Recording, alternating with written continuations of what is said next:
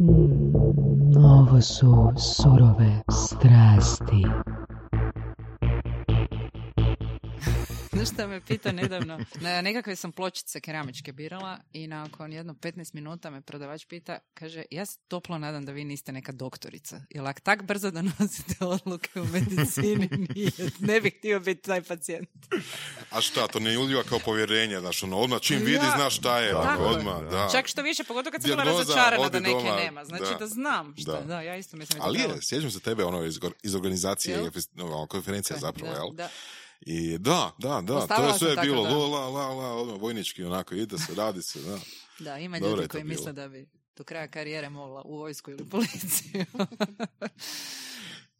Ja mislim da je to više šala, ali dobro, vidjet ćemo. Kuće me budućnost A, Pa velim ovoga, već je samim tim interesantna, interesantna priča, pričali smo Vedrana i ja, evo, još nismo predstavili, hoćemo na telefon, kao kakav je to omjer muških i ženskih gosti u surovim strastima i Vedrana na to kaže, ono, pa znam o čemu pričaš kad ti na sastancima u zadnjih x mjeseci više manje sam ja jedina žena.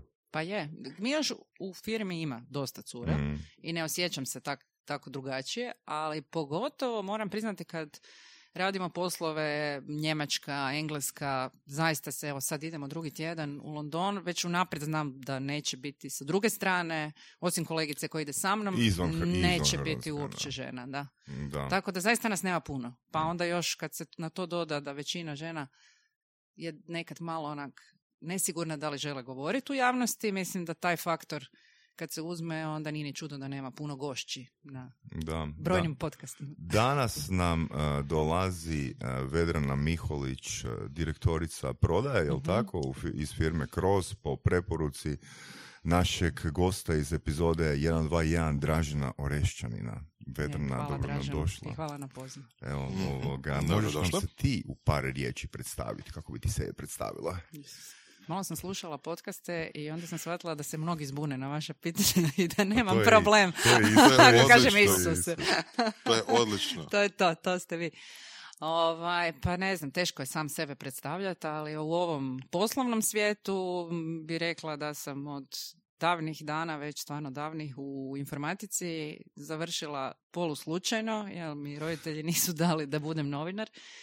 Pa sam onda ono, spletom okolnosti završila na PMF-u, na inženjerstvu i onda šta ćeš raditi 97. Znači, završio rat, ovaj, imaš diplomu, ljudi žele da programiraš, pa ćeš programirati. I onda sam se u stvari prvo jako zaljubila u informatiku i bilo mi je to super. Ko da rješavam cijeli dan neki problem, ono, sudoku Mm. ili križaljku i i tako sam, ono, prvo imala neku ideju, jednom ću se ja maknuti iz IT-a, jer to će ići prebrzo, ja to neću moći savladavati. Međutim, ono, sad bi rekla da sam here to stay. I u zadnjih preko deset godina u krozu, ono, prošla svakakve role i trenutno sam, eto, vodim prodaju, što sam isto mislila da nikad neću Pa to je raditi. isto ono, jedno od sljedećih pitanja, ono što mi je super je kako doći do, baš smo malo prije nego smo počeli snimati, pričali s Vedranom o slušateljstvu surovih strasti i sad kako doći do više slušatelja? Pa jednostavno ih pozoveš u goste. Vedrano smo prošli tjedan pozvali u goste i počeli slušati surove tako strasti. I poslušala sam tri podcasta u tjedan dana. Da, da, Tako da. tak da ovoga, sa tisuću gostiju imamo sigurno 3000 novih uh, poslušanih epizoda. Apsolutno. To je, i- to je siguran način. Ono. Možda nije najefikasniji, možda nije najbrži, ali eto, znamo da funkcionira. Da. Da. Dobro, sad treba testirati da li ću slušati dalje. Što ja Ja, mislim da hoću, pogotovo ako ću imati priliku preporučiti, nego hoću slušati svoju to. emisiju. Tako je, tako Da, je. znači tri plus barem jedna. Ide to. Da. Ali opet, znači, a, da li si radila baš kao programer ili si radila uvijek nekakav management? Ne, ne, ne, ja sam baš radila ono, baš kao programer. A. To su bili davni dani Visual Basica. Radila sam, ono, baš sam imala svoju aplikaciju, nekoliko aplikacija koje su bile, radila sam u Fini tada, Mhm. znači to je bila prva, ja mislim, je bila generiranje a, mjesečnih a, pasvorda za mainframe a, ove, usere, ne? Zvuči Mislim, tako zanimljivo. strašno, strašno, još se sjećam tih plahti koje su izlazile. Da, vjerojatno i A zato onda- nema više žena. A onda sam kasnije radila uglavnom na aplikacijama za državnu riznicu, porezi i taj neki dio. I Je li onda to bilo zanimljivije? Pa meni, ja moram priznati da je meni sve to bilo nekako zanimljivo naći neki algoritam. I ja sam ono stvarno matematičar po glavi i što je rekao um, naš tadašnji dekan Hrvoje Kraljević, mi smo vas za cijeli život uništili. Tražit ćete logiku svugdje, a logike neće biti uvijek. Tako da je meni to bilo stvarno super i rad s korisnicima mi je uvijek bio drag. Tu je malo mazohizma u meni. Volila sam rješavati nečiji problem. Mhm. E onda sam za jedno dvije, tri godine dobila uh, kolegice uh, koje su bi trebale pomoć oko tih aplikacija preuzimanja i u, u tim i ono, ostale su mi cijeli život kao super prijateljice i dan danas smo svi odlične. Tako da ima cura. Ono, Mm. i definitivno ima. I onda sam pomalo počela raditi nekakvu analizu, pa project management, pa sam bila nekoliko godina, to mi je možda najdraži dio onako karijere, konzultant za te, tad je to bio RUP, danas bi to bila agilizacija ili nešto tog tipa, znači za procese i za Mhm, to kako mhm. se radi, to mi je bilo baš lijepo, to su bile dobre godine. A sales? Onda sam krenula voditi edukaciju, u edukacijski centar u Krozu Mhm. I radila sam u stvari prodaju za taj edukacijski centar i za neke druge stvari u firmi i onda je jednom naš direktor rekao ja mislim da bi ti bila baš dobra da ono da, da radiš sales. Ja sam skoro otišla iz firme, ono, ne bi ja bila to dobra. Ali tu stvarno moram reći da su oni prepoznali taj neki u meni kapacitet kojeg ja stvarno nisam vidjela i polako me a, počeli i Vjeko i Krešo u stvari usmjeravat i mentorirat i pomalo mi se to stvarno jako dopalo i onda je Što znači pomalo, unutar kojeg, kojeg perioda? Pa u stvari moram priznati da mi se relativno brzo dopalo, ali da smo došli do toga da, da sad idem probat, uh, znači onda mi nismo imali prodaju kao department u organizaciji i onda su se nekako, smo se dogovorili da ja to probam polako formirati, odnosno da dobijem neke svoje salesmene. A to je bilo kroz jedno tipa dvije godine, ja mislim da sam nešto radila svog salesa i onda polako počela u stvari formirati tim ljudi. Ne? I Prije koliko godina? jedno sedam, ja mislim da je to sedam godina kad smo formirali tu prodaju.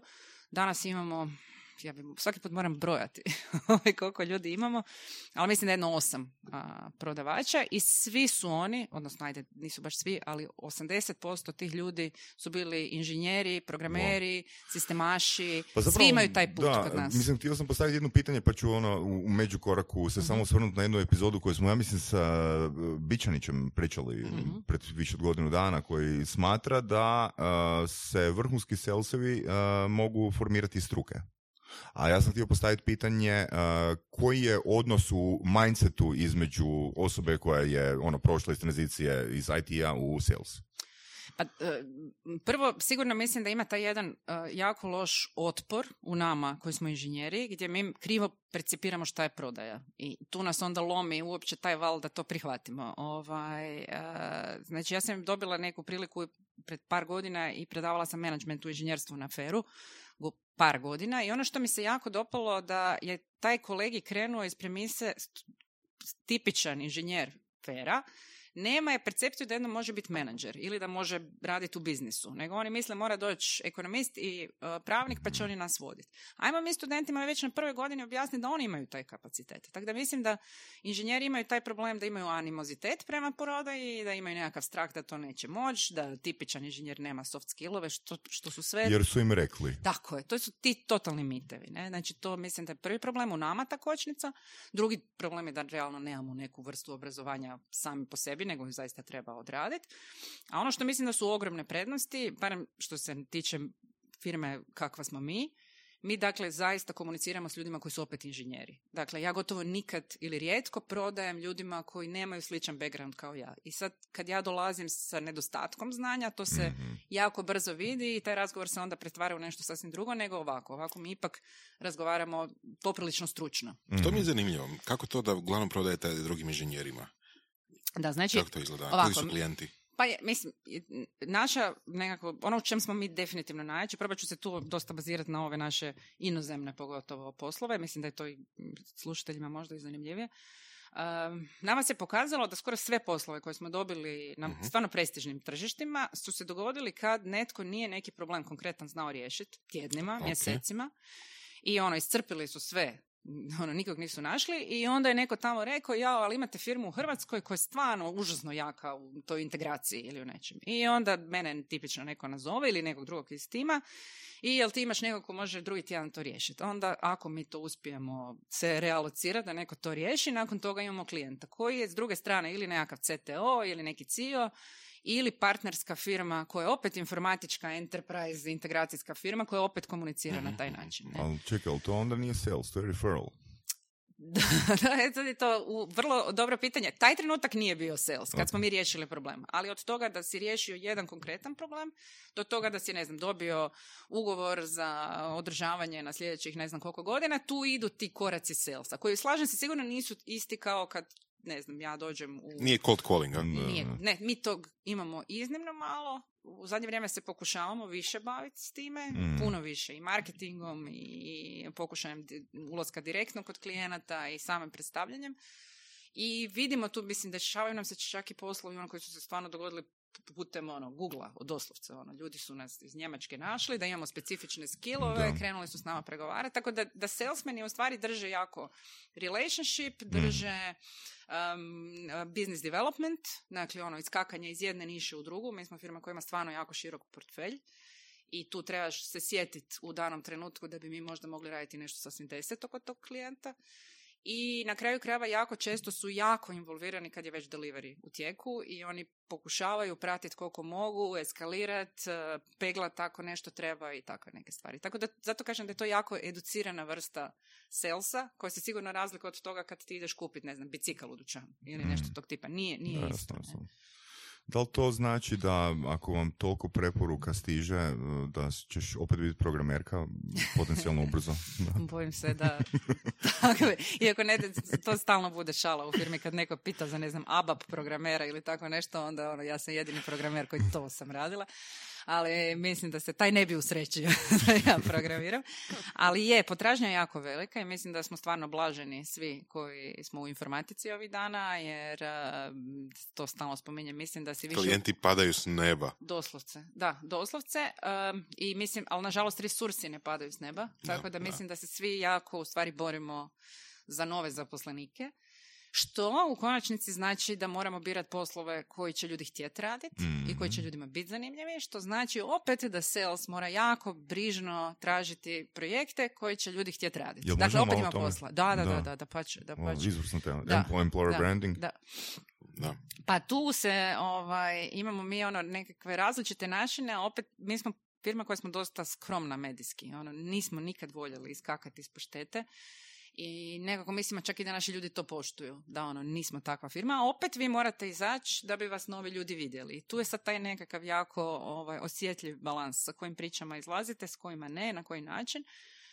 S obzirom da, da mi prije svega jako smo orijentirani na mlade, znači na studente, uglavnom opet fera ili takvih jačih tehnoloških fakulteta, onda smo sve onako jako puno energije u stvari usmjerili baš na te suradnje, na job fairove, na studentske prakse. Lani smo imali 40 studenata, uh, onu godinu prije 60 studenata. Na praksi. Na praksi. O, to, To je je dosta velika onako, brojka. to je da, da pričamo malo, da malo pričamo o kroz čisto za, za Može. referencu. e, jel, davno sam surađivao s vama, pa ne znam točne po- podatke. Koliko sada ima zaposlenika u krozu? Da, znači mi imamo trenutno 200 plus zaposlenih stalno, a, plus još veliku, bi rekla, bazu stalnih suradnika, studenata i tog dijela. Najveći dio zaposlenih su u Zagrebu, međutim imamo i development centre Mhm. u regiji, dva izvan Zagreba, a, odnosno izvan Hrvatske i po novom od prošle godine jedan u Rijeci. I to je tim koji je evo narasao od 0 do 8 programera, što uopće nije loše za, za jednu rijeku u 7 mjeseci. Mhm, mhm, mhm. I tu nam je neka ideja da ćemo sigurno, kao i većina drugih informatičkih firmi, tražiti neke nove lokacije, da, da, da, da ljudima omogućimo da svoj talent razvijaju, a da ostanu živjeti u okolini koja im odgovara. Na kraju krajeva, to je neki, Da, da. neka ideja. To je takav je nekakav broj. da. Ali na tih 200 ljudi, kad vam dođe šest, 60. 60 studenata, da. to je onak, to je jako ozbiljna nova dinamika u firmi koja je u stvari uvijek jako vesela i ekipa je sjajna iz firme koja to radi. A, Naša Mura i njen tim i oni onako, evo već jučer sam ih vidjela, oni sjede već, osmišljavaju projekte. Koliki je onda retention rate od tih uh, Ah, 60? Ne, ne ostane ih puno. Uglavnom, a, oni ljudi koji nam ostanu od tih praksi su onako nama most valuable asset i ostane, ne znam na pamet, to bi znala ona, a, zato što su to uglavnom sve studenti prve i druge godine, većinom. mhm. Ovi drugi su već bili na praksi, već su u našem standardnom studentskom programu, Ali ovi novi uglavnom budu jako mladi i svašta se njima u životu razvije. Odu van, promijene fokus, žele programirati, ne žele programirati. Kod nas je, mi smo se godinama suzdržavali reći da mi njegujemo tu dosta jednu enterprise eh, razvoj, ne? znači tu nema pre jednostavnih tehnologija i onda je na početku bilo hoćemo li tako odbijati ljude. Sad smo shvatili da ne, ono da ljudima treba reći ono, hoće- želite se uloviti sa ozbiljnim projektima, sa ono, sa, sa tehnologijom koja jako brzo ide naprijed, ono, mi smo pravo mjesto, ne. E sad nisu od svih studenti takvi, neće svi studenti nakon takve jedne projekcije zaključiti da svake godine žele učiti neki novi framework ili nešto novo, a nekima će to biti baš sjajno, upravo prednost, ne, Da. tako da. Nema ljudi koji bi učili COBOL. a? Nema ljudi uopće više, ali to je to, taj ko bi učio COBOL, taj bi našao posao kao freelancer za englesko tržište, ja mislim odmah, ono, to, to Da. toliko fali. Često kažem, to je jedna vrlo stara tehnologija, samo za, Da. za referenciju Da, šta je, da. o čem pričamo. Da. Da. Više E. bi učili cloud native, serverless, uh, Ansible i tak, to bi učili, ne, ali dobro, to isto ima svoju prođu, ne. Jel nam možeš dati, Vedran, na primjer, a, kakav posao, recimo, odbiti Mhm. u cilju da ne odu oni... Mogu, evo taj kobol. Ali da, mi znači imamo ovaj, strukturirani način kako biramo poslove. Dakle, kad je posao još u fazi opportunity moramo postići konsenzus između prodaje, deliverija i chief technology strukture, da se dogovorimo da li ćemo uopće taj opportunity ganjati dalje. Ne? I to smo uveli pred neko vrijeme i to nas je onako, baš smo prodisali. I jako se dobro slažemo oko tih odluka, nema tu diskrepancije, više je baš sinergija. E, u svakom slučaju, uh, ono što smo svakako shvatili, ljudi to ne vole tehnologije koje su slijepo crijevo, koje ne idu nigdje naprijed. Ne vole klijente koji su, koji ne znaju šta žele. Znači, jako im je bitno, to, to je meni divno slušati inženjere kada on priča, vratio se iz Austrije na, na projektu na kojem je radio nekakav centralni PSD2 hub, sad sorry malo tehnički previše bacam, i on se vratio, on priča, trebate vidjeti kakav je divan klijent, kako su oni otvoreni, kako dobro surađuju. Znači, inženjerima je to bitno, znači da su klijenti e, dobri i e, svakako im je važno okruženje u kojem rade. Da je više kolega, da nisu sad, da ih ne staviš negdje na neki projekt i zaboraviš na njega i on je tamo okružen. znaš da je klijent dobar prije nego je postao klijent? E, to je, to je, to je, to, to je ove, kako bi rekla, jedna vrsta BI-a koja je potrebna i, a malo intuicije i tako. Nekad se zaletiš, nekad odeš u krivom smjeru, a nekad iz iskustva uspiješ poloviti ili iz priča s tržišta ili iz tih nekih informacija shvatiti kako se dešava. Ne znam, radimo recimo već dvije, tri godine na jednom ogromnom a, klijentu i projektu u Velikoj Britaniji. Radi se, mislim da je aplikacija a, otvaranje novog računa za mlade. To je projekt na kojem rade i Indici, i hrpa drugih vendora i sve. Sad, prvi čovjek kad je otišao tamo, on je, ja mislim, mjesec i pol čekao na mašinu. Dakle, nije ništa radio. To je za naše ljude jako frustrirajuće. Znači, oni to u stvari ne vole. On želi osjećati se da je nešto pridonio. E sad, kad smo birali idući takav posao, onda, odnosno iduću rolu, smo se odmah dogovarali ili imamo nekog ko će to moći podnijeti, kome to neće biti problem, ko će nešto učiti u to vrijeme, ili nemamo takvih ljudi pa nećemo uzeti takav posao. Tako da, ono, vaganje svih tih nekakvih situacija, a da ljudi se osjećaju ugodno u tom poslu kojeg onda rade.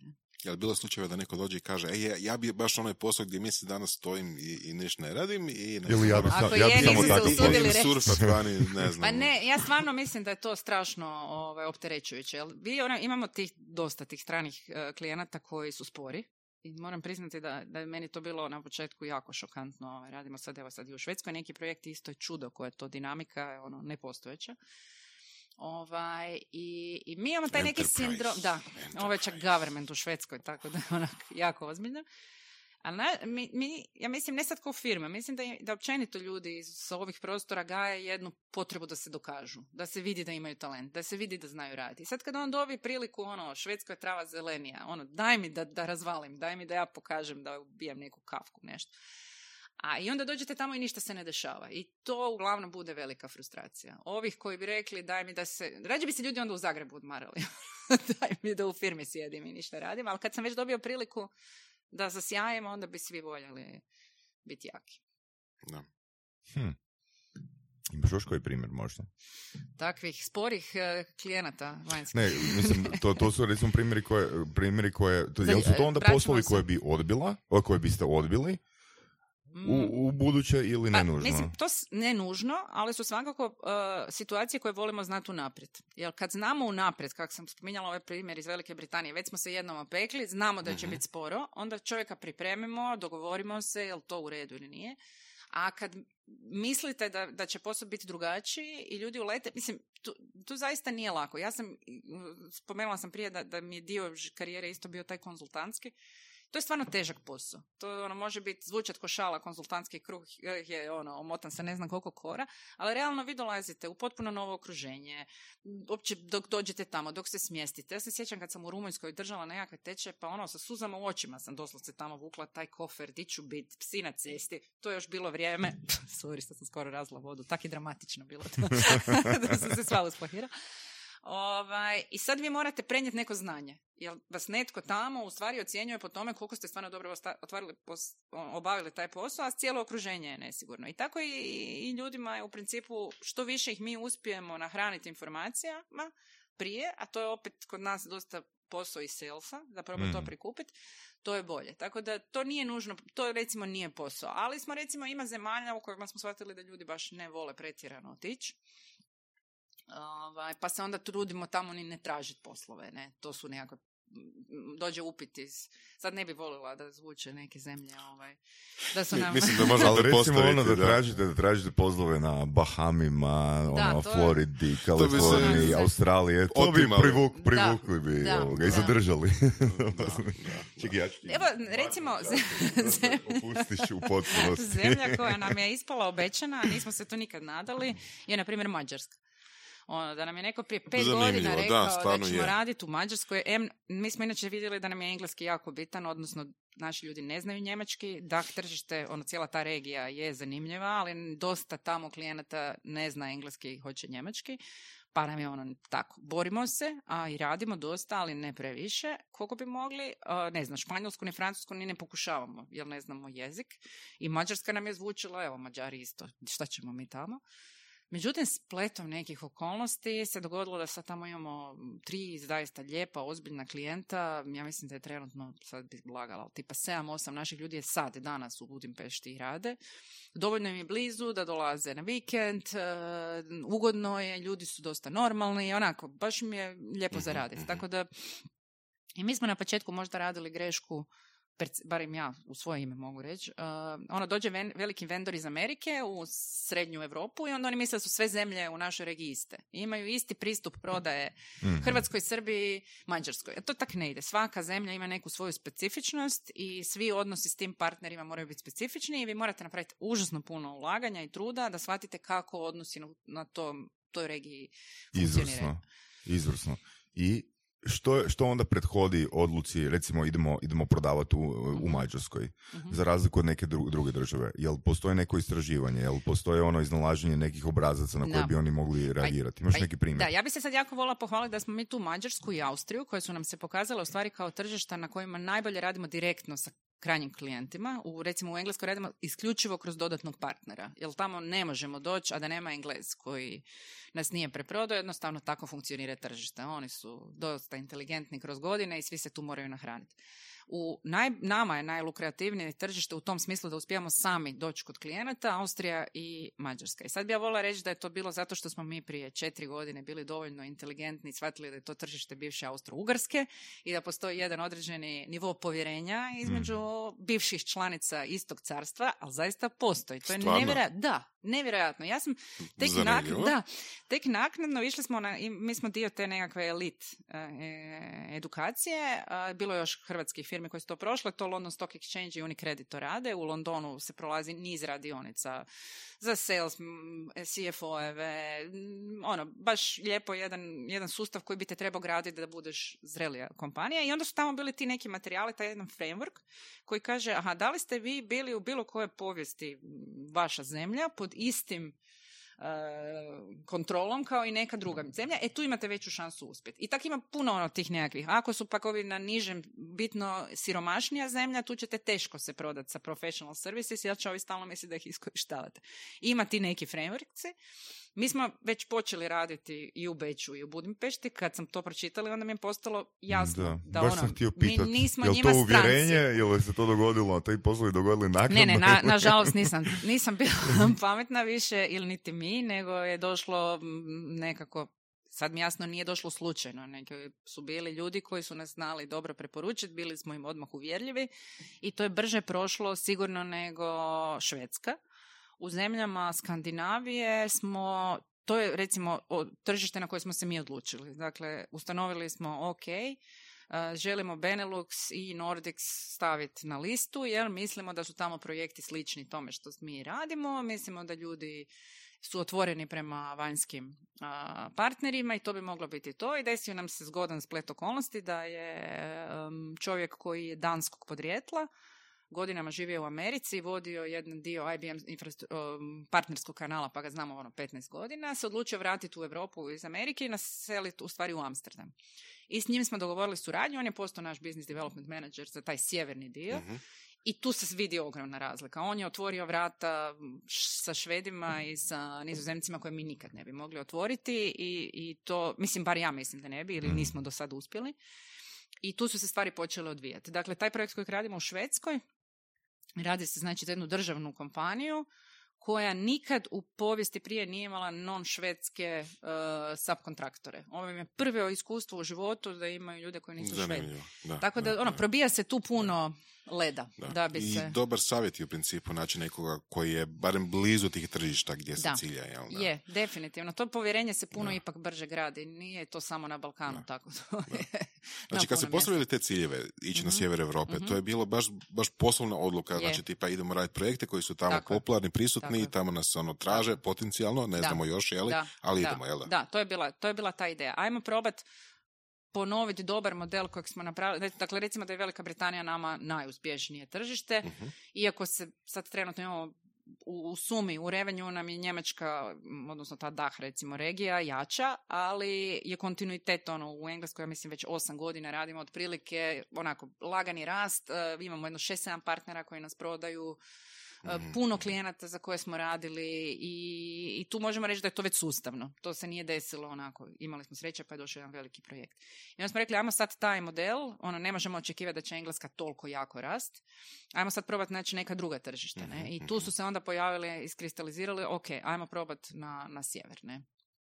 I to smo počeli prije godinu i pol, sad radimo mm, četiri projekta, što za Mhm, nizozemsku, mhm, što mhm. za švedsku i to je sad već lijepa jedna količina. Mi smo slični kao surove strasti.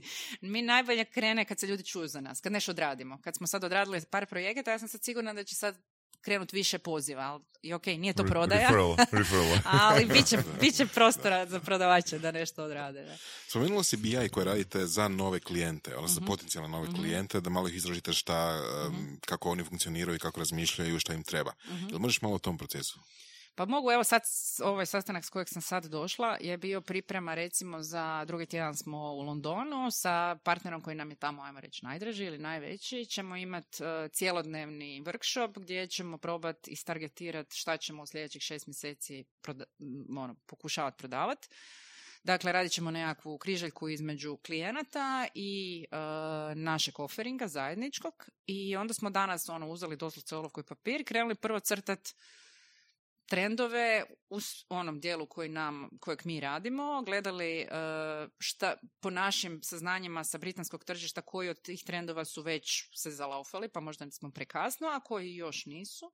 Kad smo to otvorili, onda smo to mapirali na konkretna imena klijenata koje mi mislimo i e, naše, ajmo reći, paketirane neke usluge. Ne? I onda je to neki sad plan s kojim ćemo mi izaći prošli, drugi, idući tjedan tamo. Dakle, to je nekakav, to je tipičan valjda business development uh, u kojem mi radimo presjek tržišta, Mhm, uh, konkretnih klijenata i našeg offeringa. mhm, Ono što je možda zanimljivo evo, za slušatelje, ja se toga uvijek jako čudim, mi nismo uh, follower. Mi stvarno kod nas u Hrvatskoj ima projekata koji su ispred Engleske i Njemačke. To je meni bio na početku šok kad smo došli, evo recimo ono, u doba SOE, Service Oriented Arhitekture. Njemačka je u potpunosti preskočila to. Oni su cijelo vrijeme čekali nek neko drugi proba SOU, je li to dobar koncept ili nije, pa ako bude dobar, mi ćemo ga isto raditi.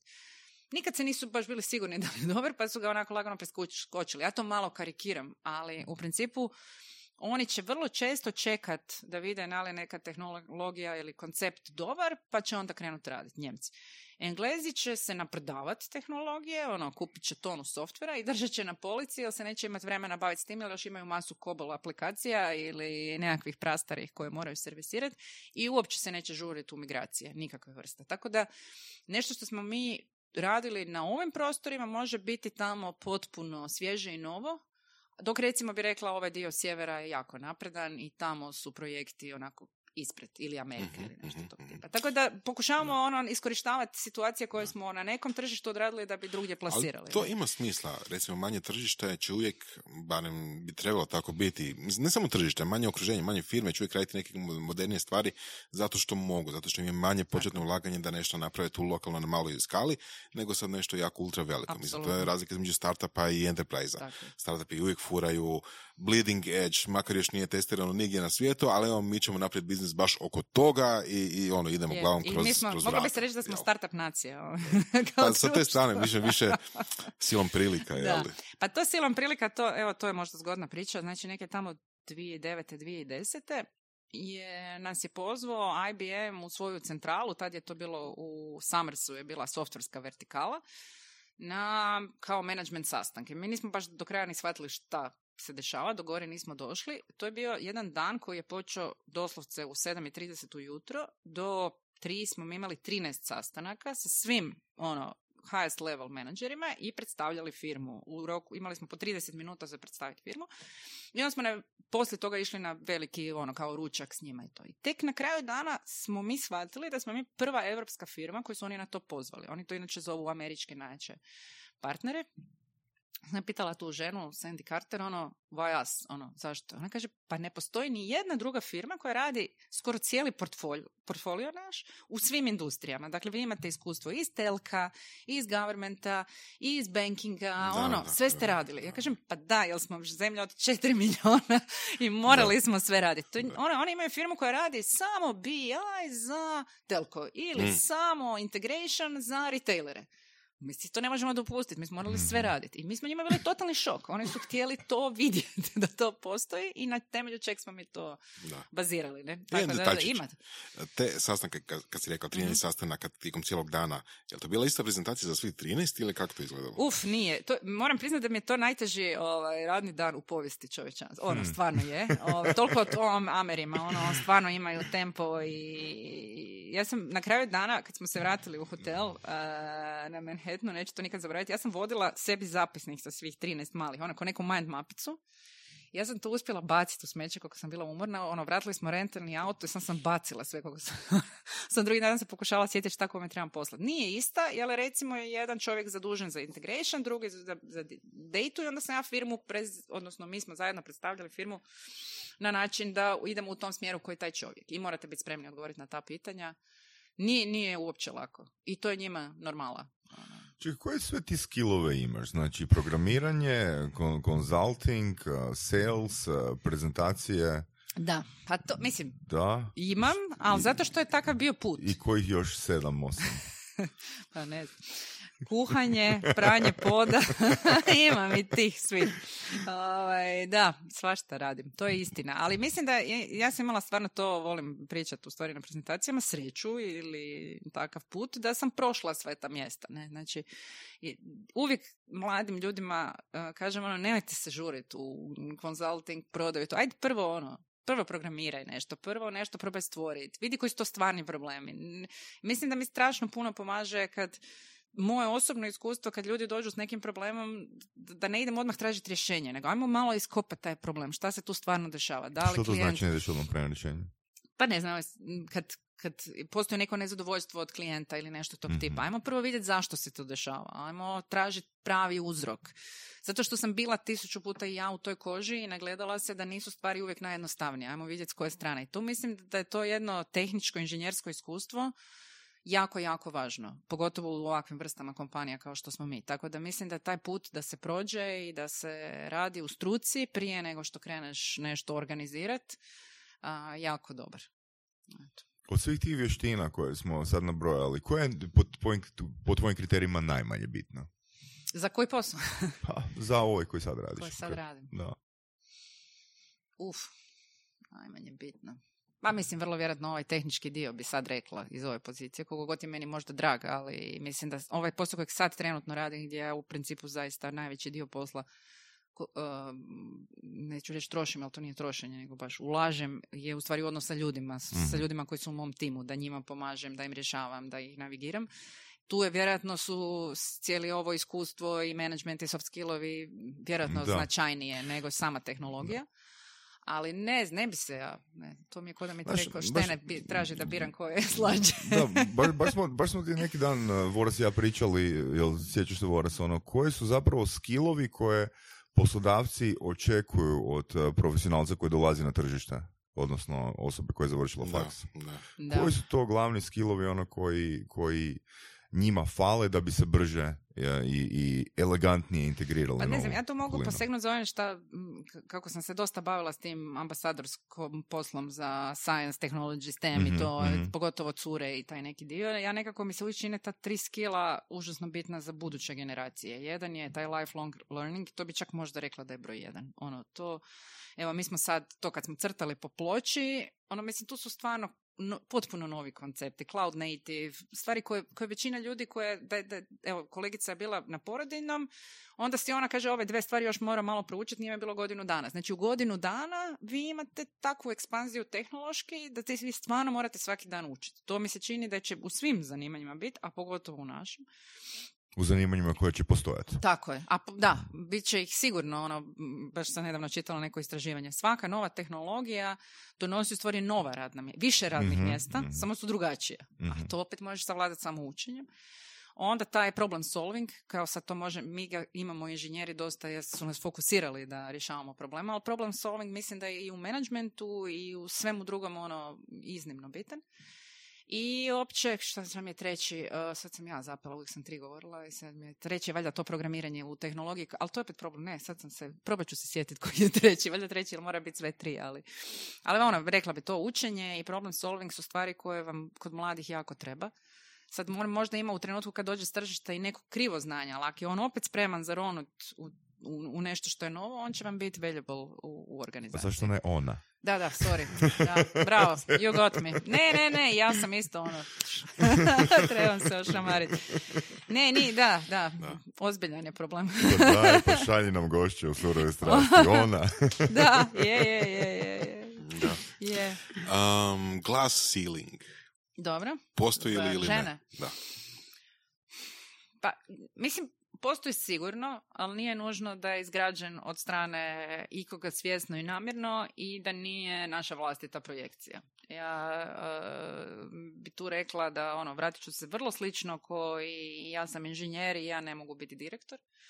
Mislim da postoji ogromna količina žena koje ja osobno znam, koja će se onak reći, ma nisam ja dovoljno, nemam ja dovoljno kapaciteta da sad opet nešto novo učim, ja bi malo više vremena provela s djecom, neću sad ja ulagati u svoje znanje, tu sam di sam dobro. To je opet, mislim, to je, to je jedna stvar. Druga stvar, vama zaista u tom muškom okruženju je drugačija i komunikacija i, i način kako se, mislim, meni se znalo dešavati, ne mogu reći da mi ono krene mi suza, nije baš nekad sad da će se plaćati na kolegiju, ali e, isto kako će dečki početi vikati ili nešto, a tu se onda osjećate vrlo opet nesigurno, pa ćete se možda povući u kućicu. Ja pak mislim da ako igdje e, ima velika podrška sa, e, od strane muških i dječaka je u IT-u baš. Ja mislim da smo mi jako dobro došle i uglavnom sam se nagledala stvarno krasnih primjera. I ono, gledam i svoje kolege komentori, oni će toliko, ono, baš će rado potrošiti vrijeme i pomoć kolegicama i sve. Tako da ono više je problem u, u, u- u tom u percepciji bi rekla.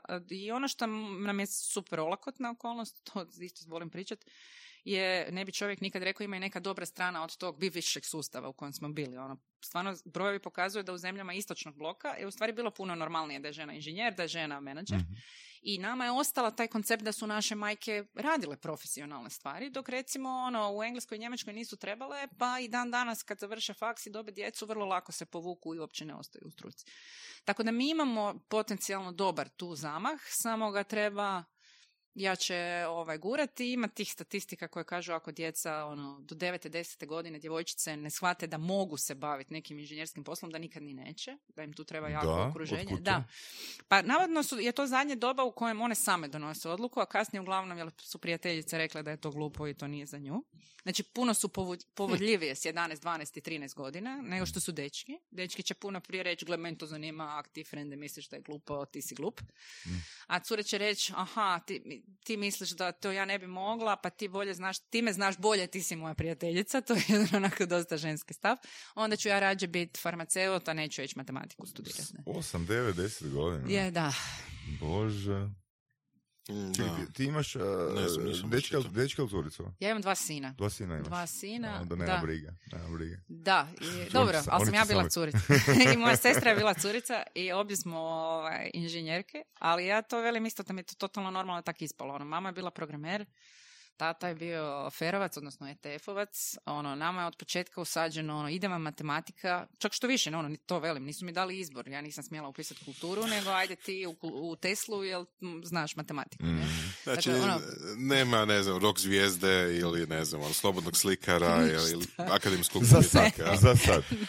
Da. Ne, Ali a- čekaj, ali na feru, nije li na feru neki odnos uh, 30-70, uh, naravno u odnos mu, mu Je, u zadnje to- vrijeme je, je, ali to ti je je. tipa Tri, 3, četiri 4 godine. godine, Mhm. cca. Mislim, u mojoj grupi, znači 700 ljudi, velika dvorana, kad se spoje dve, dve najveće dvorane u jednu veliku, znači 700 ljudi, 700 brucoša, 10 žena. Tako je bilo, Da. kad sam ja opisio. Da, da, Da. sad se to jako popravilo. Čekaj, a na, na PMF-u? PMF je bilo puno cura. To je bilo PMF tipično. drugačiji, da. PMF je baš bio tipičan, Da. onako, ženski faks čak. Je, Više je, nas je bilo cura nego dečki. Da. Puno više Da. matematičarki, Da. jel? Da, da, da, da, je, je, da. je. Ali Fer je bio baš slab godinama, a sad su se digli. Strojarstvo je još uvijek slabo, koliko razumijem.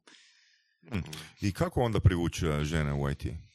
Pa Dodatno. sigurno su iznimno bitni svi ovi programi koji se trenutno vrte, koji daju djevojčicama mogućnost da se u njih a, uključe od samog kurikuluma u školi koji onak stvarno osobno mislim je strašno, strašno važan i samih nastavnika. a, tu se isto pokazuje, ono, ne znam, su istraživanja koliko nastavnik može u stvari utjecati na jedno mlado biće, više nego roditelj u stvari.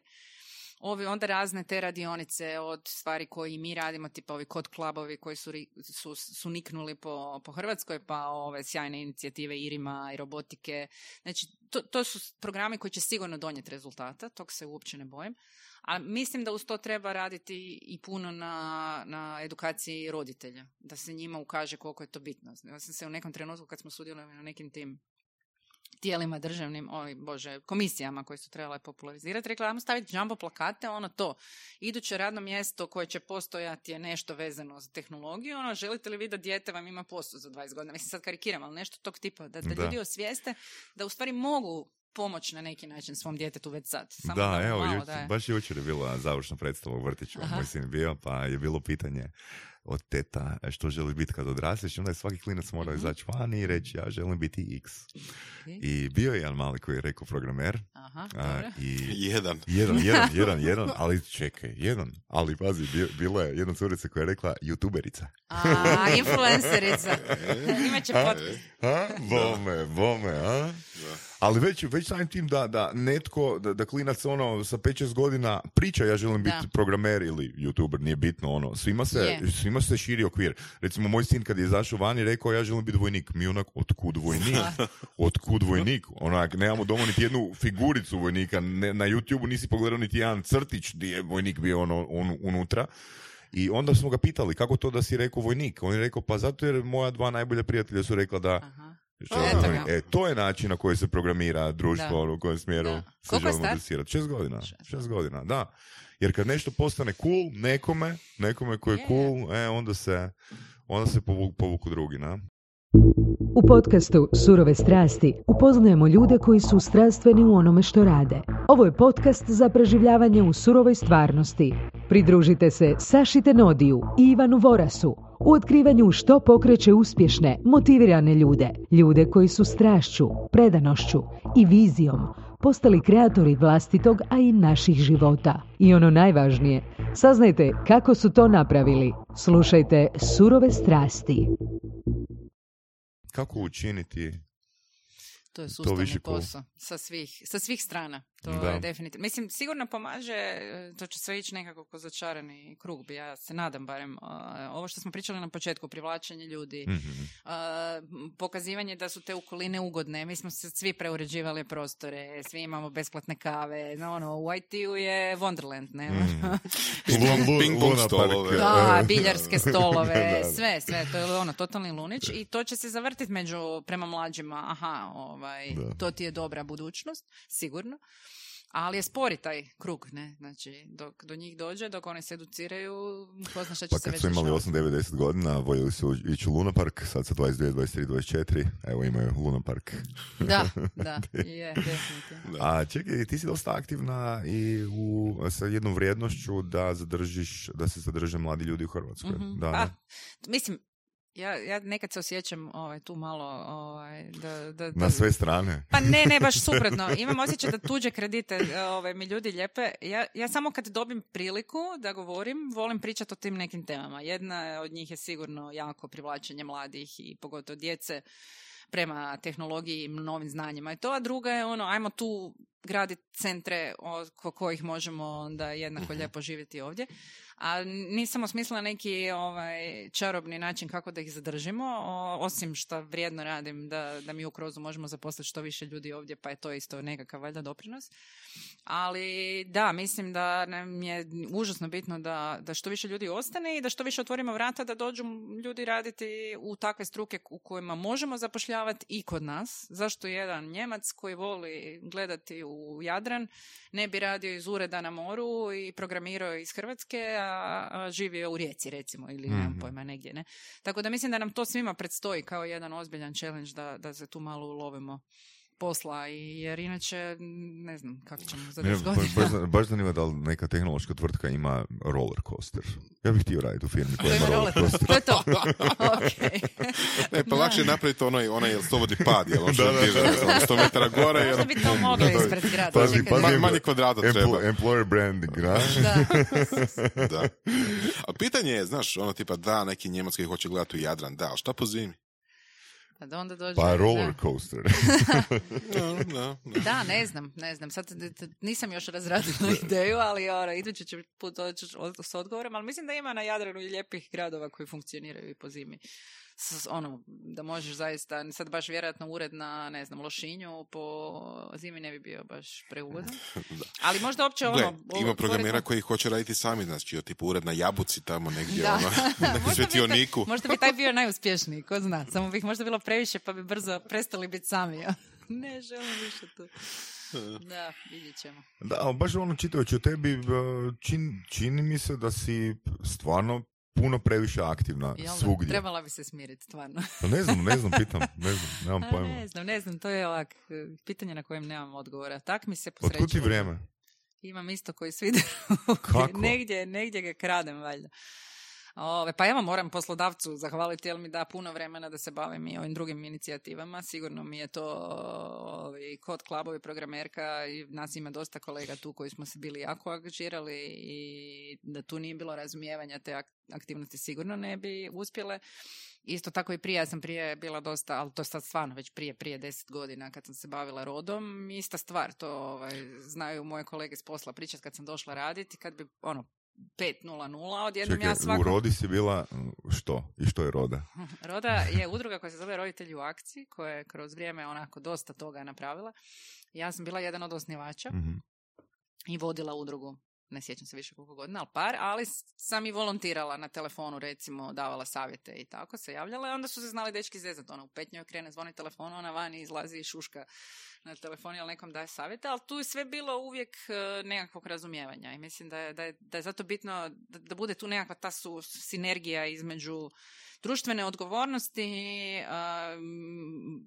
biznis sektora, obrazovanja. Je to balans koji pokušavaš postići?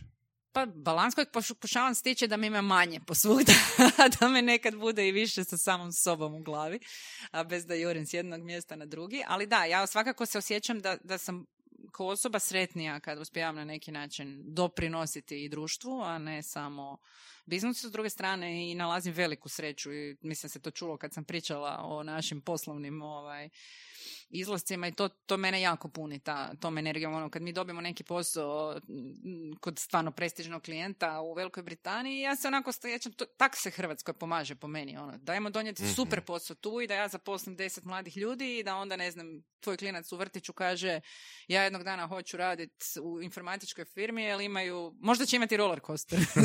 oni Tako da to je sve nekako meni u glavi povezano. Nije mi, nemam ono... Jesi od uvijek takva, jel od uvijek imaš tako, takve vrijednosti? Jel od uvijek imam ADHD? Da. Mislim da da.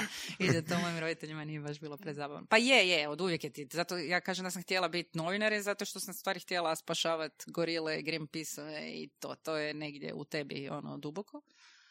Ali mislim, ja mislim da to, to puno ljudi ima, samo možda nije potpuno osvijestilo da li mi je to, koliko ili je to bitno. Vremena. Ili, ili, se ne zna, ili se ne zna, organizi, ne zna organizirati da. to prije. Da. Da. da, da, je definitivno. Ali mislim da, da je to u stvari osvještavanje. Jednom sam sa prijateljicom jednom na poslu pričala, sad ja to, tad, to je bilo vrijeme rode, pa ja jurim na neku radionicu, pa nešto, pa ono, pa ona meni, pa kad ti to sve stigneš, pa ja ne znam.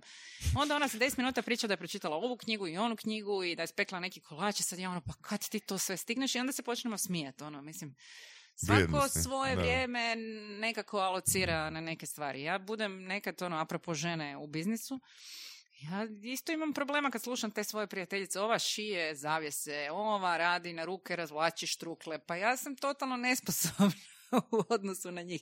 Ali svako ima te neke vrijednosti koje vi u danom trenutku možete ili dati svoje vrijeme i energiju da ih još usavršite ili ćete se odlučiti da ćete uvijek kupiti ono iz samrznute štrukle i da će vaša djeca jesti te štrukle. Da, ali ono kad, kad recimo čitamo tebi, ono, meni je fraza u glavi može se. Da. Je... baš ono može se, mislim, Vedrana ti si koliko? 6-7 polumaratona si srčala? Yes. Ne, ne, sedam punih maratona. Sedam punih maratona? Da, ne, lažem, šest punih maratona. Sad bi trebala sedmi za mjesec dana. Da. znači, polumaratona. Dvoje djece, sve te aktivnosti i volontiranje i mhm. tako dalje i tako dalje i još šest punih maratona. Da. E, s tim da ono, ono, što sam, ono što sam pročitao je nema izgovora jer ti mhm. nisi imala priliku biti dio nekog kolektiva motivirajućeg poput e, škole trčanja i slično. Nisam, nisam. Mhm. Ne, ne, ne, sama sam. Sama sam sve to odradila. To je istina. To je moj bijeg od te gužve. Ja znači, maratone kad gledam i trčanje, one spadaju kod mene u glavi u količinu vremena koje je za mene, u kojoj sam ja u glavi pra, ono, ništa se ne dešava. Ja se vratim s trčanja, o čem sam mislila o ničem. I to je vrijeme gdje se pokušavam, koliko god to sad smiješno zvuči, napravim silne kilometre dok to radim, ali i, i adekvatno, i, odnosno jednako mi je koji meditacija. Dakle, vrijeme kad se ja sa sobom centriram i mogu onda kasnije ići u nekom na sve strane letiti. Kad Čekaj, i meditaciju radiš ili je trčanje? Je, i meditiram a ne toliko, ovaj, nije mi toliko još uh, ušlo u kvalitetnu naviku, pa nekad se ovaj, ulovim da su prošli dani da nisam uspjela naći vrijeme, ali trudim se ujutro u stvari imati neku svoju rutinu koja uključuje i, i meditaciju. Šetnju s psom, to je to. Kad se budiš? Pa rano, ono, šesti nešto, bož, tako. Bož. A po ljeti malo čekaj, jesi, jesi prije imala nekog iskustva sa trčanjem ili jednostavno si ne. downloadala aplikaciju i krenula se pripremati sama za, za maraton? Da, znači, mislim, mislim da je to ništa. fantastična... Da. Ne, ne, uvijek ono u školi kad se trčalo, ja sam uvijek imala neku izmišljenu bolest da na taj dan ne trčim. Kako je došlo do te odluke? A, znači, imala sam ono nekakvi koji svi, ti, mi koji sjedimo puno, imala sam problema vratna kralježnica, malo, malo me nešto kočilo, pa si imao tamo problemi i definitivno sam morala početi se baviti s nečim. A, kako sam puno, pogotovo u to vrijeme sam baš puno putovala i nikakav bicikl nije dolazio u obzir, nikakvi pilates i nešto što se moram komitirati, nego mi se činilo trčanje je super, stavim tenisice i majicu u kofer i jesam ja u Londonu ili Minhenu, otrčat ću. Ne? I onda sam krenula onako malo, pa ajde, kao došla sam do šest kilometara, pa ajde, mogla bi deset, kad mogu šest, pa kad mogu deset, možda Mogu bi mogla sto. polumar. Ne, ne, to mi je rekla prijateljica prošli tjedan da ću sigurno slično sto, ali ne, ne, javno govorim, neću ići. Još. Da, A da. um ne prihvaća negaciju.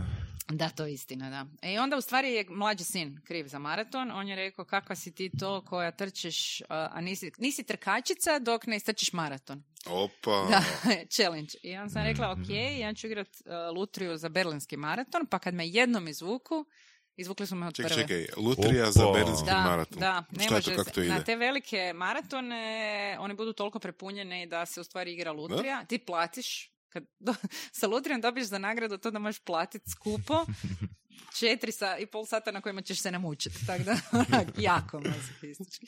Ono, turbo. I onda nije I onda bilo krenulo, izgovora. a? da, da. Onda sam igrala tako i New York i Chicago i to sam dobila i onda sam se Čekaj, sad i. New York i Chicago. Jesam, da. Trčala sam New York, Chicago, Berlin, eh, Bratislavu, Zagreb i trčala sam jedan krasan maraton od koji krene u Bretanji, a završi u Normandiji. Znači, trči se uz obalu u Francuskoj, to je bilo... Je sve završila? krasno. Sve maraton? Jesam. Sporo, dostižno, ali završila sam. To je najbitnije. Sad bi trebao biti To Rusija i St. Petersburg. Bože, u kojem periodu je to bilo sve?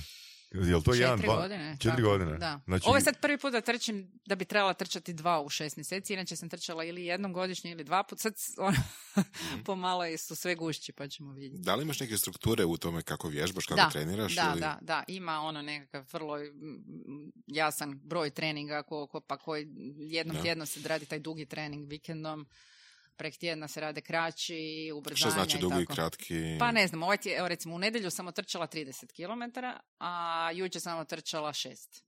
Tako da sve ovisi, ne. Znači, najčešće- minimum moraš imati pa koliko? Sad vremena za trening, ili? Pa minimum, pa da, možda čak i kraće ako sam baš jako, ako sam jako u gužvi, onda to postane tlaka. Evo, baš smo sad imali neki period, baš smo se kolega, moj cimer i ja žalili jedan drugom da nam se trčanje svelo u utrpavanje trčanja u sumanuti raspored i to onda više uopće nije gušt. Ono, ako ja sad krenem trčati u pol šest i vratim se do šest i dvadeset, onda ću stići negdje. Mislim, to je... Dobro, to je čisto da malo uđemo u tvoj mindset. a, Pod kojim uvjetima odgađaš, odnosno ne odlaziš trčati? A, pa dobro, ovako, uvijek ću staviti neke konkretne obaveze tipa posao, obitelj, ispred trčanja. Znači, ne znam, ako sam i na dugom treningu i sin me nazove da on mora negdje biti, ja ću završiti trening i vratit ću se doma. Iako oni to gotovo nikad ne rade, čak što više. Mhm. Vrlo su, oni su ono super oko toga uh, suporteri. Um, ozljede, tu ne znam baš dobro naći balans, čak znam pretjerano ono, a malo me samo boli koljeno, pa mogla bi još malo trčati, mogla bi još malo, Još mogla bi još 25 malo i onda na kraju završim u problemu. Tako da, ajmo reći i da koliko god, ja to ne želim priznati, ali štreberski sam dosta tip u smislu Svega. ono, u smislu posao je- svega. je, je, je, je, je. Ali ne, mislim, znaš, e, mislim da su Arnolda Schwarzeneggera pitali nešto tipa kako je postao uspješan biznismen. Dobro, Mhm. Ne znam to. Pa je zapravo rekao da je primijenio iste principe kao i sporta. Zapravo u tvom primjeru to su isti principi Pa kao je. iz posla. Pa je, u stvari da. Jer ono, mislim da je ona rečenica u, u intervju s Borom smo pričali how you do anything is how you do Da, everything. da, da. Pa ja bi rekla da je to Da. tako. Da, i onda rađe ću neke stvari, neću ih ni radit, Da. ako mislim da ih neću moći napraviti dobro. Odnosno, čak nisam bolesna na to da li sam ja u nečem stvarno dobra što radim. Evo to trčanje, ja znam da to sad zvuči ovako super, ali krug ljudi s kojima se ja krećem, oni trče i brže i više i svašta. Nisam ja tu, uopće nisam, čak mi jako fali taj kompetitivni duh, bilo bi mi možda lakše završiti trku kad bi se ja mogla. Evo gle, ovo ispred mene, idem se požuriti. To uopće nemam. Ali volim samoj sebi ono, dokazati da sam dala sve od sebe i potrudila se, pogotovo u pripremi, šta god da radim. Ono, to, ako imam neku trku, onda ono, moram napraviti taj trening plan kak se spada, ja sam samoj sebi dokazala da sam ozbiljna u tome, a da nisam to uzela zdravo za gotovo. Recimo da, da mi je taj dio pripreme bitan. Koliko često si ti nešto zamjeraš da nisi napravila? Pa trudim Im- se skoro ništa. Pa Evo, da, to jako, me- to- to- jako. to je dosta ali nije to tako odgovor, bilo- ali nije to tako bilo od uvijek. Nisam tu, ono, born tu, ovaj, mislim da je to, Nego na tom sam baš to. puno radila, da. Jesam. Što točno, kada, kako, na čemu točno? Pa bilo je puno situacija u životu koje su se dogodile u kojima je bilo lakše prvo posegnuti za neku krivnju i to ne mislim poslovno čak ne bi rekla, nego ovako baš životno prošla sam kroz neke nedavno, ono, evo recimo, mislim mogu čak o tome i otvoreno, mi je oboje roditelja umrlo jako brzo, jedan za drugim, kroz tako dosta nekakve mučne situacije za njih. I bilo je tu puno lakše posegnuti za tome jer sam ja mogla nešto, mm jer sam mogla na neki drugačiji način pristupiti, jer sam mogla neke stvari predvidjeti. Uh, I puno sam na tome radila da si to ne samo uopće, ne, da si ne moram ni oprostiti, nego da mogu sama sebi priznati da, da sam u stvari dala najbolje što sam mogla. A to, to je recimo kad to uspiješ na tom levelu, onda je najlakše to implementirati na trčanje i posao i tako, ne. Tako da, kroz, rekla bi, kroz životne situacije da mi se pokazalo da, da na tome treba raditi svaki dan. Ono, svako jutro iz početka se pomiriti da si sam sebi bitan koliko su ti drugi bitni i da ako ne bi zamjerila nekom drugom nešto, zašto uopće imam potrebu u sebi staviti tako visoki kriterij, ne. Jel tebi onda disciplina visoko na Je, na je, disciplina je ta riječ. Je, je, definitivno. To je.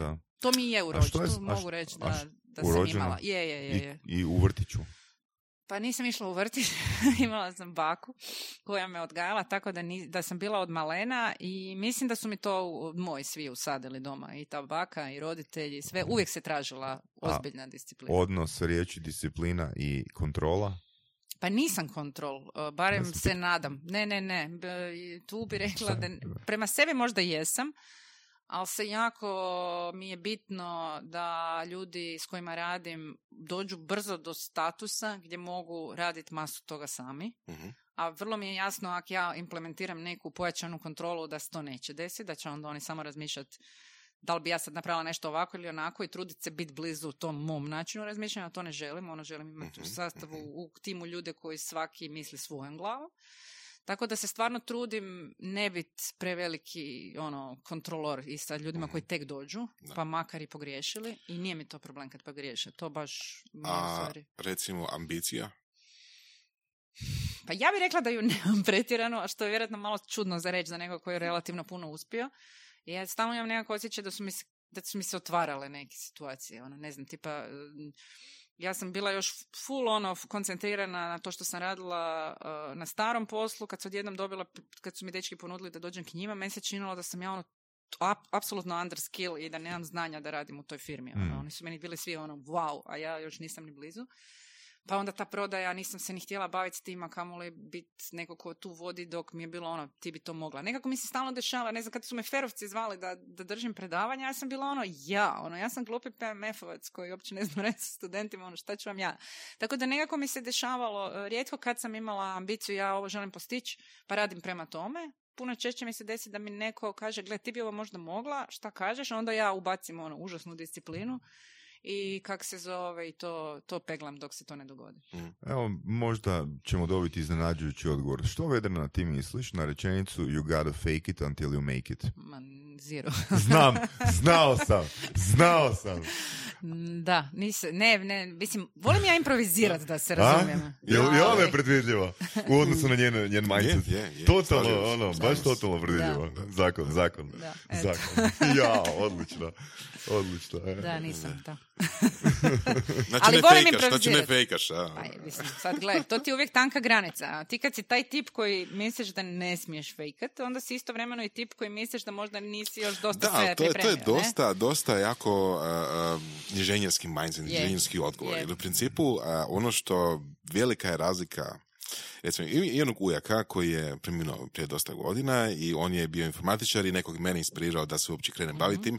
Više u smislu što je uopće pokazuje da je tako nešto moguće i ono, ja, ja sam zainteresiran za tako nešto, ali on je uvijek imao jednu rečenicu, recimo, kao a, kad bi njega neko tražio usred vikenda ili, ili ili tako nešto, neko, ok, pa nisam ja kirurg, nego neće umrijeti ako ja sad, ne znam, ono, za vikend radim nešto doma, umjesto idem kod klijenta i nešto popravljam ili, ili nešto radim.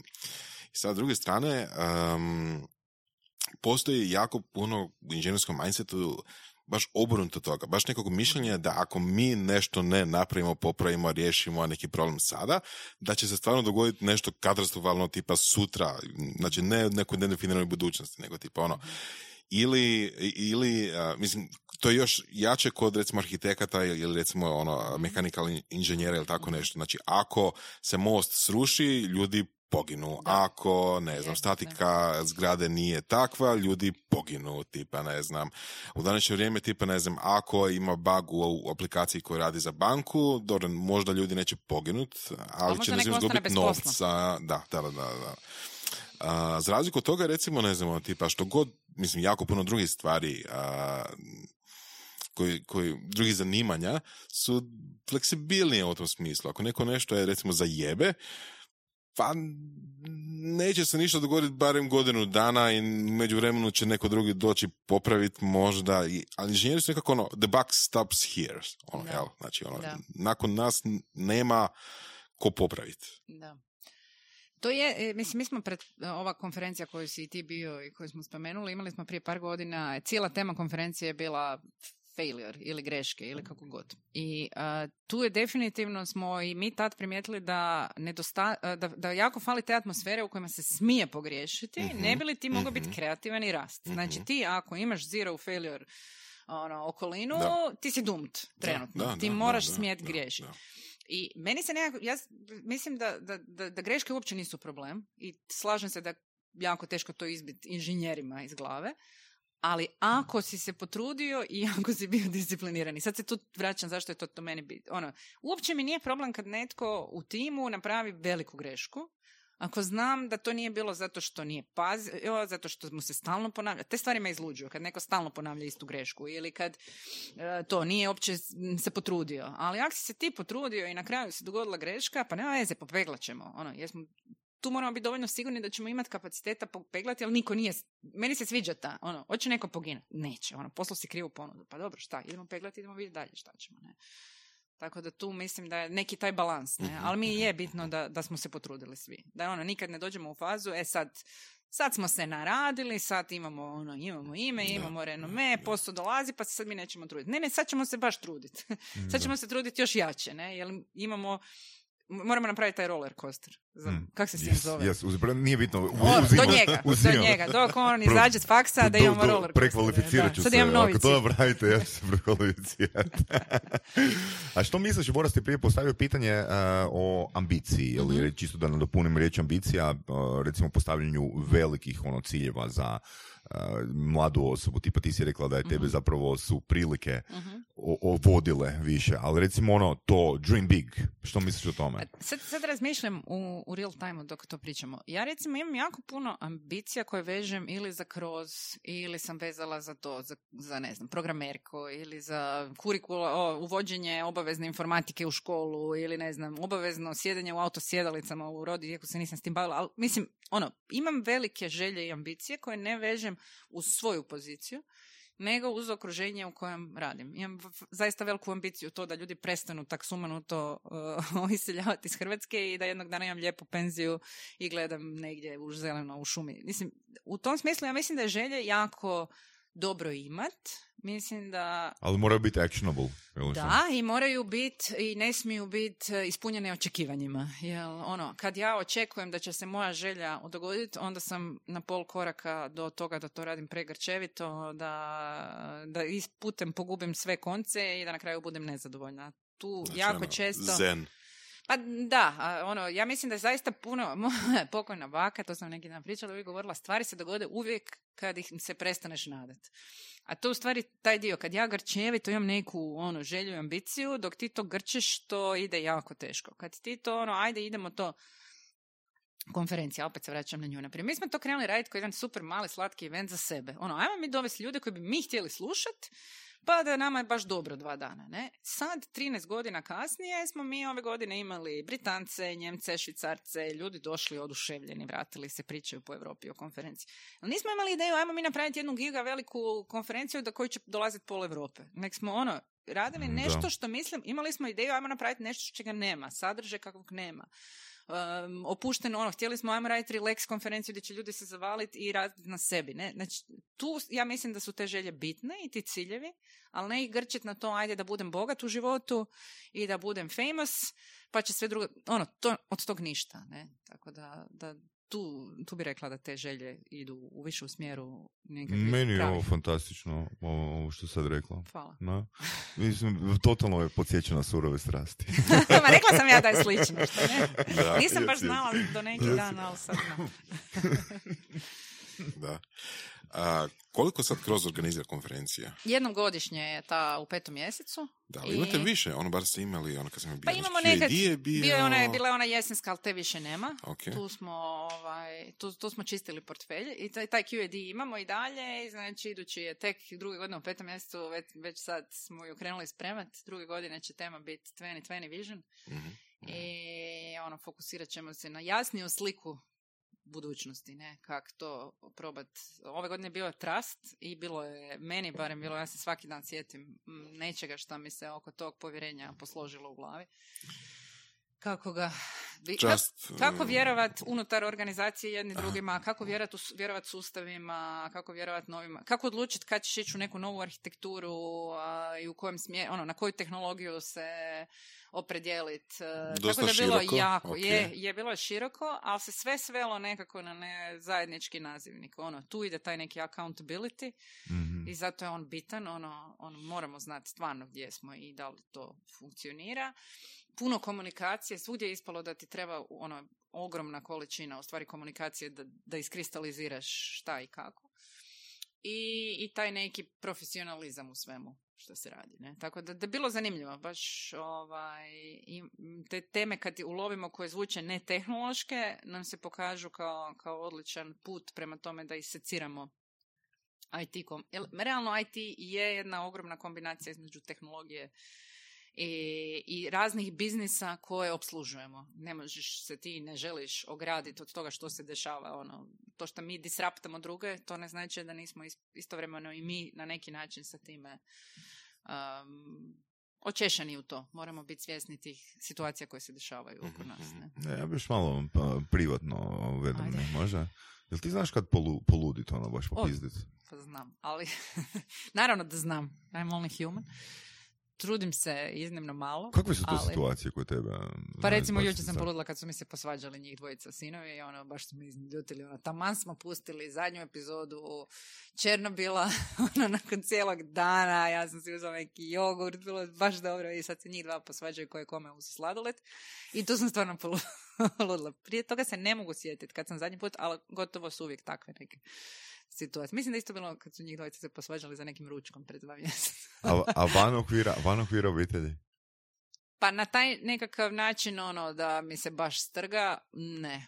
Nisam dugo već. A a možda sam se neke nađutila na oko kveda kad smo se organizirali pa je bila već lagana nervoza dva tjedna prije, ali da, mislim, bila sam bitno kraćeg fitilja bi rekla do prije Aha, 5-6 godina. ok. Ta š- ubrzanost nije, nije, nije baš prirodno, mislim, uz taj ADHD biti zen. ADHD je super, kao što vidimo.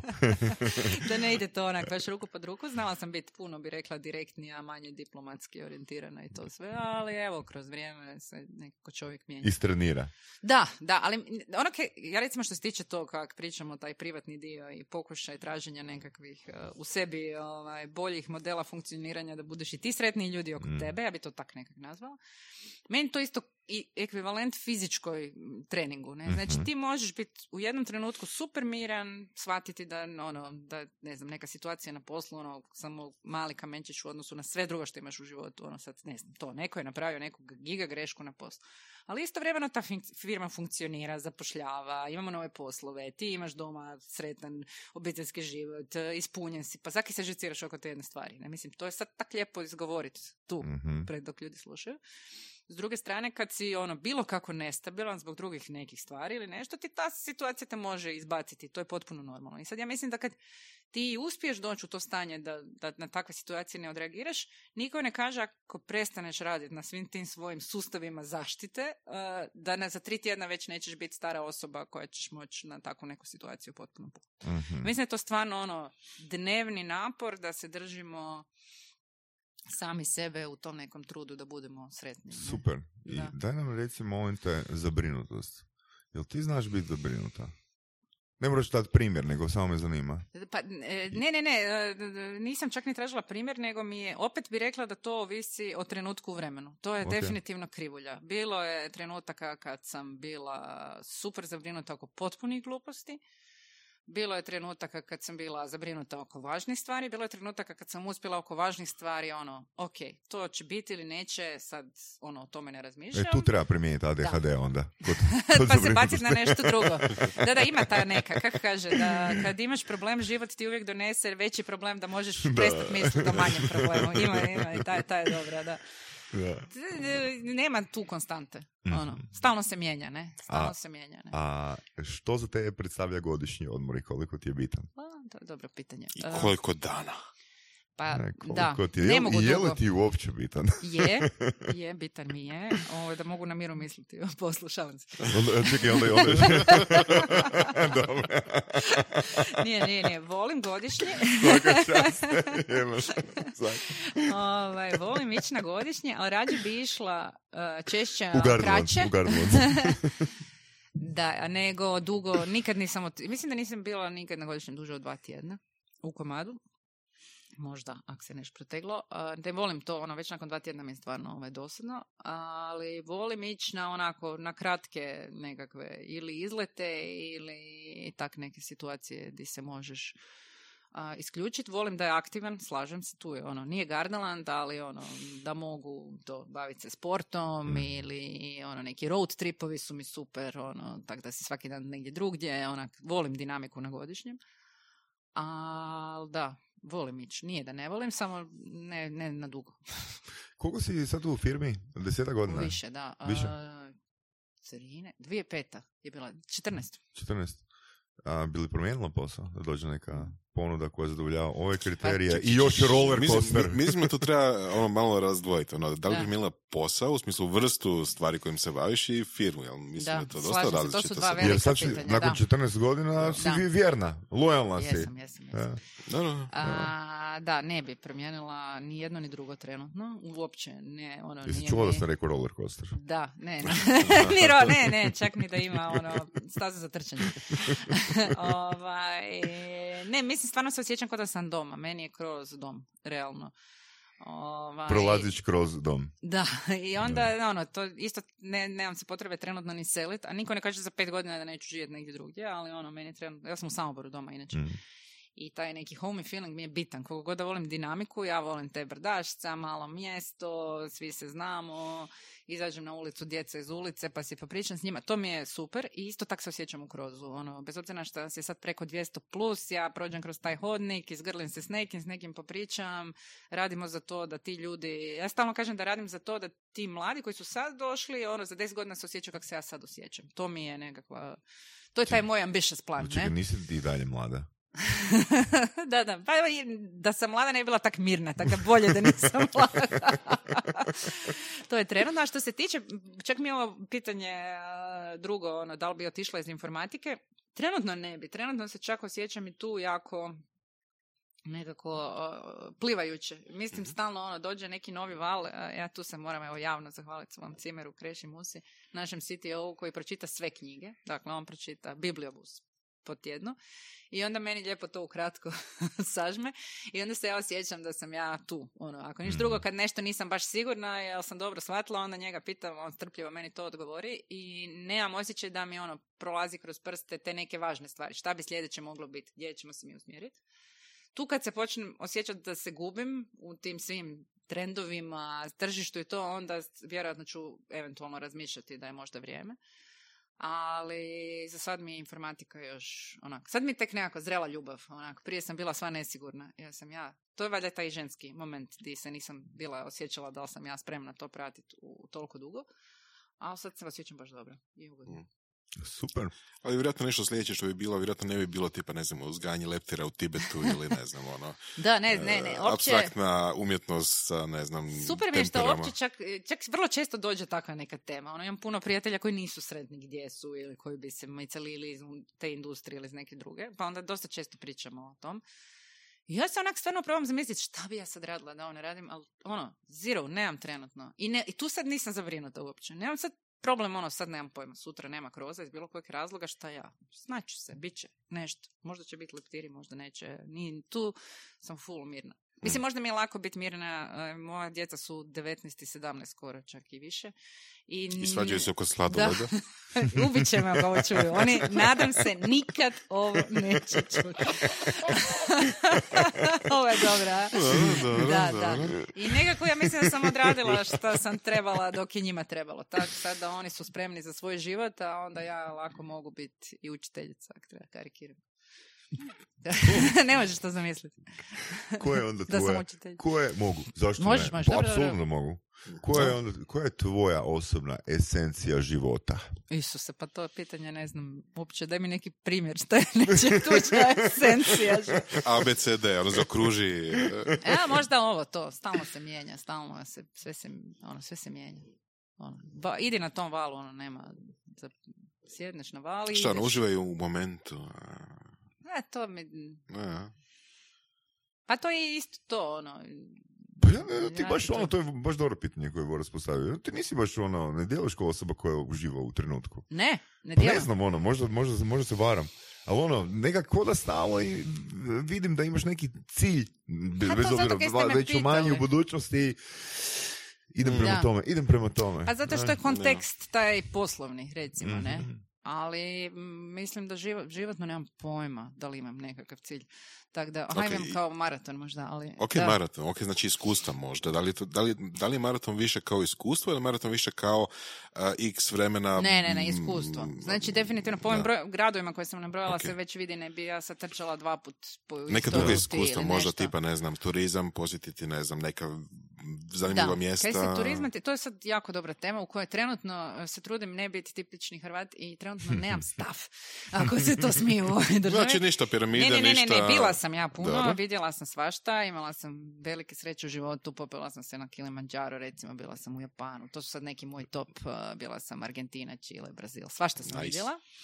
ADHD I- vas doista daleko može odvesti. Da. I visoko. Bome, joj, to, to, to je priča za cijelu emisiju, ali dobro. To, to, je- to je bilo ko, ja sam se osjećala kasnije ko ovi Česi na velebitu u Japankama. Takav je bio moj uspjeh.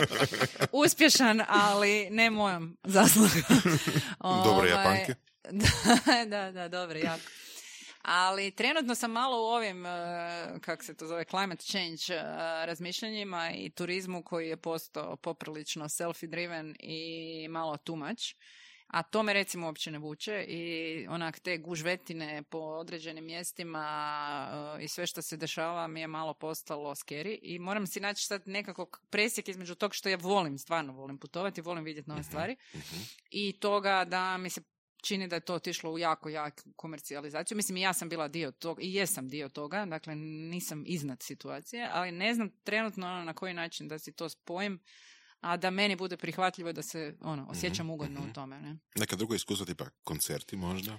Koncerti da, ovaj, nisam bila, evo sad sam trebala sam ići na Muse, prije neki dan je bio koncert i to sam zeznula, ja sam bila uvjerena da je 22. petog, a bilo je 29. petog i tak.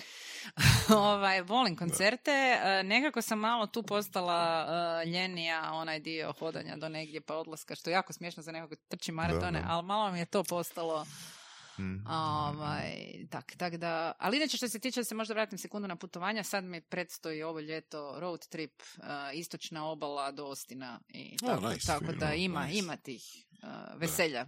Koliko toga ćeš pretrčat? Tamo? Da. Ja mislim, ako će biti tako vruće kak najavljujem, ništa.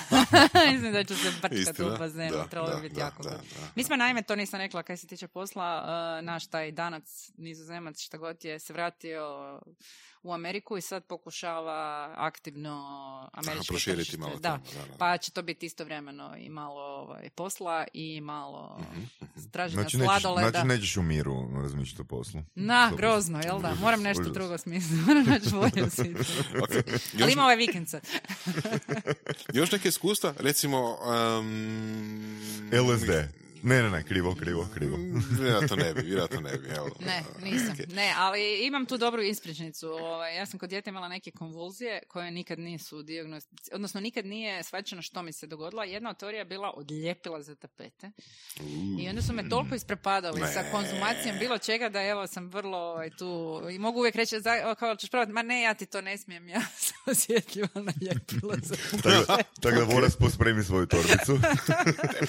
Neke si ti druga htio, ja mislim, jel? A htio sam nešto da mo- mo- možda malo blaže, tipe hrana i piće, recimo. Ne, ne izgledaš kao osoba koja puno jede, To nije istina. Ali Ja stalno ljudima tvrdim da ja jedem puno. ali trčiš maratone, pa Da, onda jasno, ne, da, ne, da, onda da, mi je okej. jednom jedna doktorica rekla koja je bila malo jača, onda je rekla da, da, ja isto svima govorim da ne jedem puno. to je taj dio.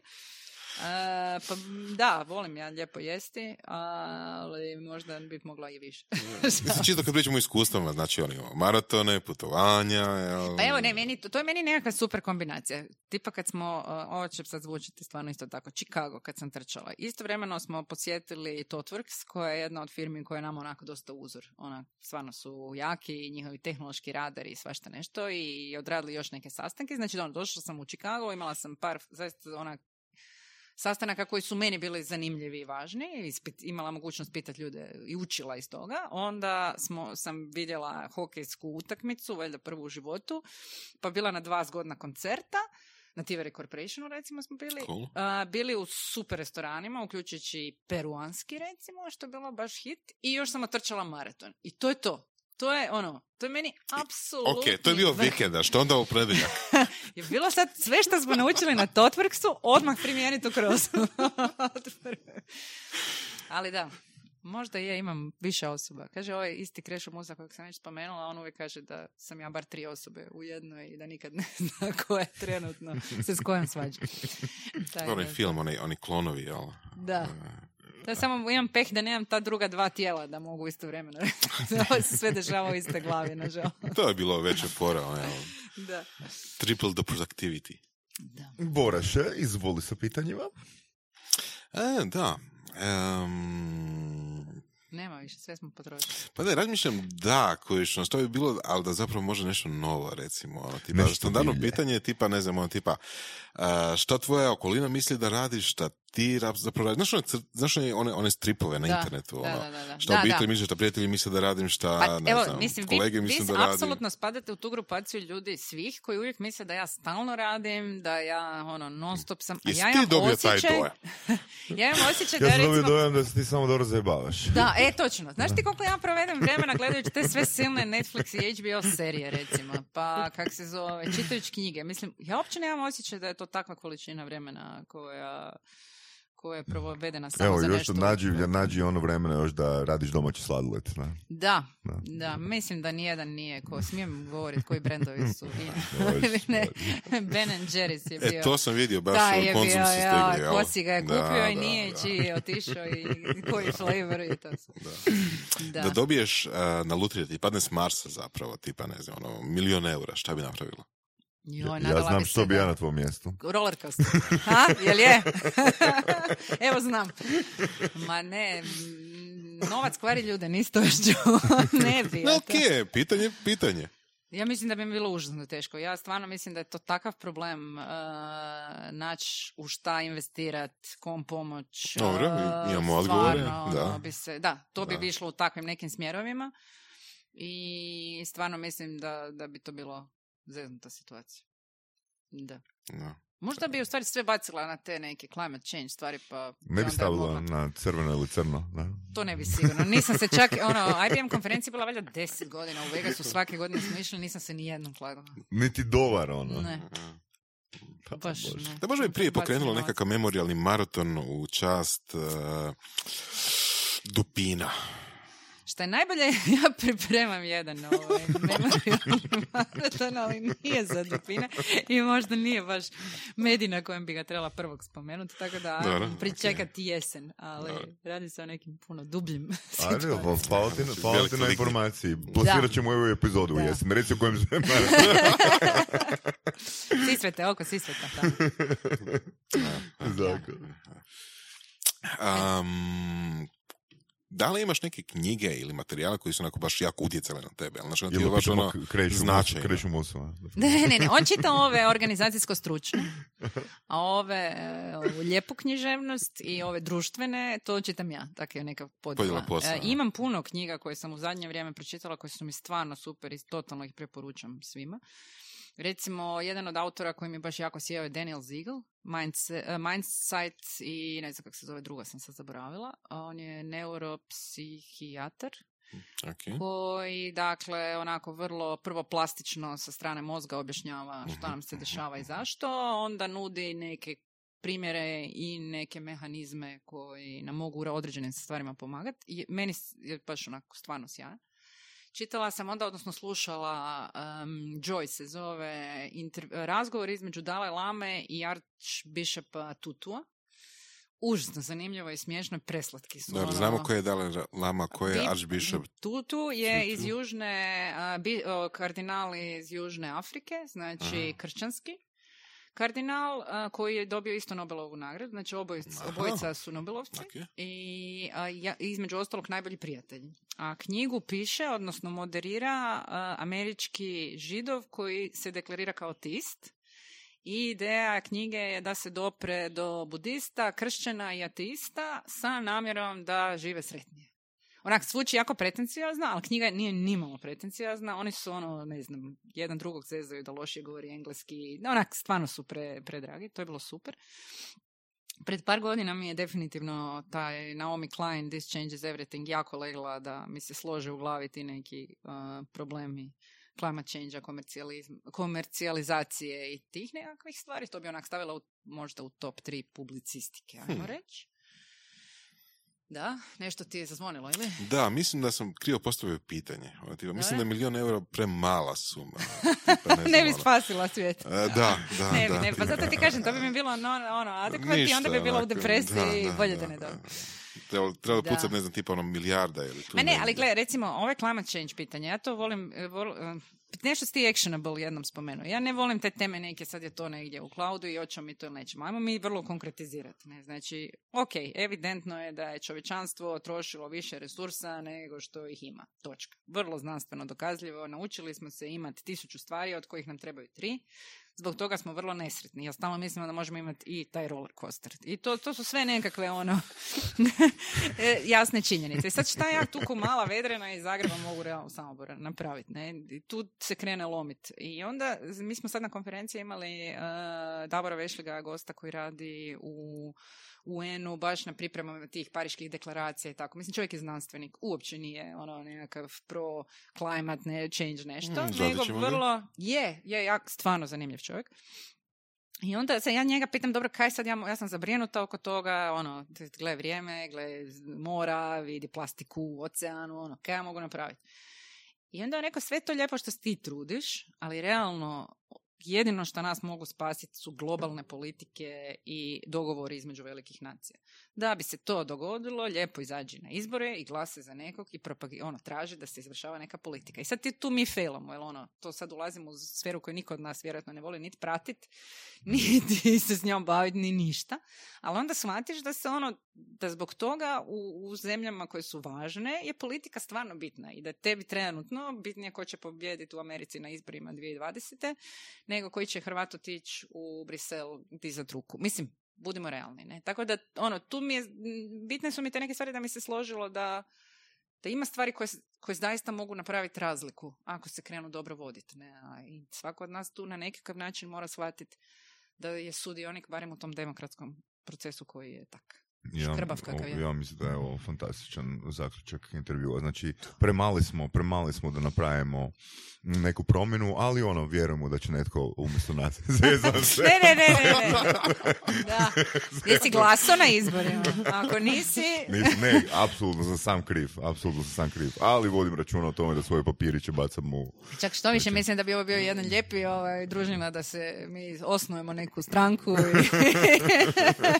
inženjersku. Znaš kako bi ti rekla, ovoga, krenemo s manjim Da, koracima, pa ajmo je. prvo mi taj Pa maraton oko svi Je, slažem se. to napravi. A ne, ja mislim da je ključni prvi korak osvijestiti nešto, a sad onda kas- kasnije ide. Ili akcija ili otpuštanje. Da, ja ne znam, Vorac, ono, mislim, meni pada na pamet naslov ovog intervjua, ali ti ćeš naravno odlučiti. Um, ADHD na roller coasteru. ne, ne, slušaj, ADHD-om do roller coastera. Vedrana, hvala ti na Hvala vremenu, hvala Draženu Rečanim na preporuci i Hvala, slušamo se, vidimo se i hvala ti što si Apsolutno. postala vjerna slušateljica surovih strasti. I preporučiteljica. Ako je, uspiješ, je, je, ako uspiješ održati pažnju. Ne, ne mogu za, na slušanje, pa viš kolike knjige sam poslušala.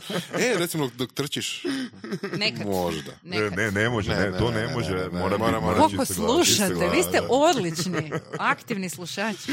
Hvala ti, Vedrana. Hvala, bog. Slušali ste podcast Surove strasti. Ako vam se sviđa, lajkajte. Ako se slažete s gostom, komentirajte. Ili ako se ne slažete. Ako imate pitanja za ovog ili druge goste, pišite nam u komentarima. Šarite nas prijateljima sa sljedećim interesima i čujemo se u sljedećoj epizodi.